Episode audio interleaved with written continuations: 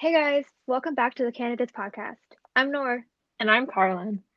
And today we wanted to branch off of our last episode, which focused on healthcare policies and discuss the policies and beliefs of Donald Trump and Joe Biden in response to reproductive rights.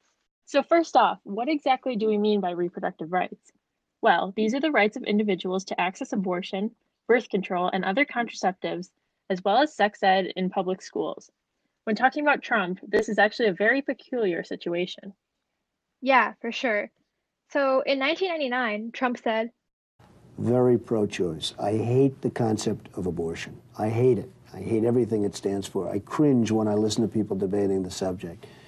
But you still, I just believe in choice. And again, it may be a little bit of a New York background because there is some different attitude in different parts of the country. And, you know, I was raised in New York and grew up and work and everything else in New York City.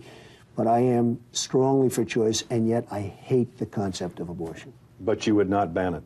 No. Or ban partial birth abortion? No, I would, I would, I am, I am pro-choice in every respect. Pretty straightforward, right? Interestingly enough, though, Trump's stance shifted in 2011, supposedly because his friend's wife had a baby that friends didn't want, but once the baby was born, he realized it was the best thing that happened to him. This interesting and somewhat random tale would explain why, since running for president in 2016, Trump had been very much pro life and anti abortion. Let's take a look. So recently, Trump has made his opposition to reproductive health care very clear. As president, Trump issued a gag rule forcing Planned Parenthood out of Title X, which is the program focused on affordable birth control and reproductive care, and also prohibited telling patients how they can safely access abortion, all while calling for a na- nationwide abortion ban. Yes, and not only that, but he also appointed a cohort of anti reproductive health officials, such as Matthew Bowman, Roger Severino, and Scott Lloyd, who has referred to contraception as abortion, and his administration has been involved in censoring government websites and trying to dismantle the ACA's birth control mandate. Trump has also signed an executive order encouraging healthcare providers to deny healthcare based on personal beliefs. Besides, abortion, contraception, and sexual health resources have also been opposed slash compromised by the Trump administration. The teen pregnancy prevention program is being cut, and sex ed is being replaced by abstinence only curriculums. Title IX protections for survivors of sexual assault and harassment at U.S. schools have also been rolled back during Trump's presidency. So, as we mentioned in the last episode, Trump's 2021 budget wants to prevent federal funding, including Title X and Medicaid, for being used for abortions. However, in response to Alabama's extreme abortion ban, Trump said that he is pro life with the exceptions of rape, incest, and protecting the mother's life. So it's also interesting to note that in the past, it was never explicitly part of Republicanism to be against abortion. Republican activists established Planned Parenthood, female Republicans legalized contraception, President Nixon created Title X. However, the Republican platform adopted a pro life stance over the course of the late 70s to the 90s, as evidenced in a move this past January, in which 200 Republicans in Congress asked the Supreme Court to consider overturning Roe v. Wade, which is the landmark decision that legalized abortion in the United States. For sure. The correlation between Republicans and pride in a pro life agenda is certainly evident from one of Trump's 2018 tweets that says For the first time since Roe v. Wade, America has a pro life president, a pro life vice president, a pro life House of Representatives, and 25 pro life Republican state capitals. And now we will move on to our Democratic nominee, Joe Biden. So, Biden has an equally complex and evolving history with his stance on reproductive rights. In 1973, Biden said the Supreme Court had gone too far with the Roe v. Wade ruling, and a year later made the statement that when it comes to issues like abortion, amnesty, and acid, I'm about as liberal as your grandmother. Yes, despite his presence in the Democratic Party, Biden definitely has a history of complying and compromising with the Republican and pro life agendas. As vice president, he actively worked to undermine reproductive rights by cutting mandated coverage for contraception.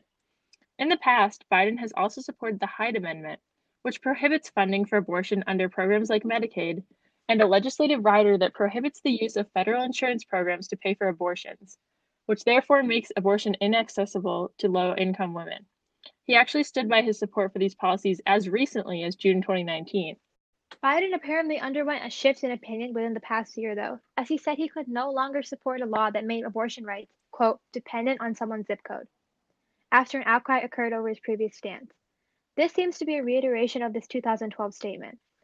With regard to abortion, I accept my church's position on abortion as a what we call de fide doctrine. Life begins at conception. That's the church's judgment. I accept it in my personal life. But I refuse to impose it on equally devout Christians and Muslims and Jews. And uh, I just refuse to impose that on others, unlike my friend here, the, the congressman. Uh, I, uh, I do not believe that, um, uh, that we have a right to tell other people that women, they, they can't control their body. It's a decision between them and their doctor in my view, in the Supreme Court, I'm not going to interfere with that. Biden has also stated that he wishes to codify or solidify Roe v. Wade into federal law and eliminate the Title X gag rule.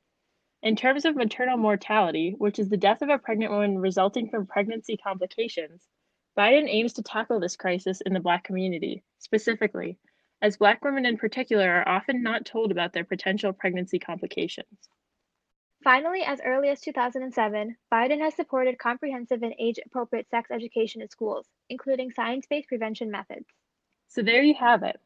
Well, if I can say one thing about both candidates' stances on reproductive rights, it's that they sure know how to change their minds. You're right about that. Well, I hope we here at Candidates were able to help you learn a little bit more about the two candidates. Thank you so much for listening. If you like what you hear, please tell a friend or two to listen as well. And of course, make sure you tune in for our immigration episode, which is coming soon. Stay healthy and safe out there. Until next time, we are candidates. Hey guys, thanks so much for listening. Please take a second to check out the petition and donation links to help get justice for George Floyd in the description of this episode. We at Candidates preserve our no bias motto. However, we believe for fighting for justice for George is a non political act. No matter what party you're from, you have a voice. Please use it for good. Again, thanks so much for listening.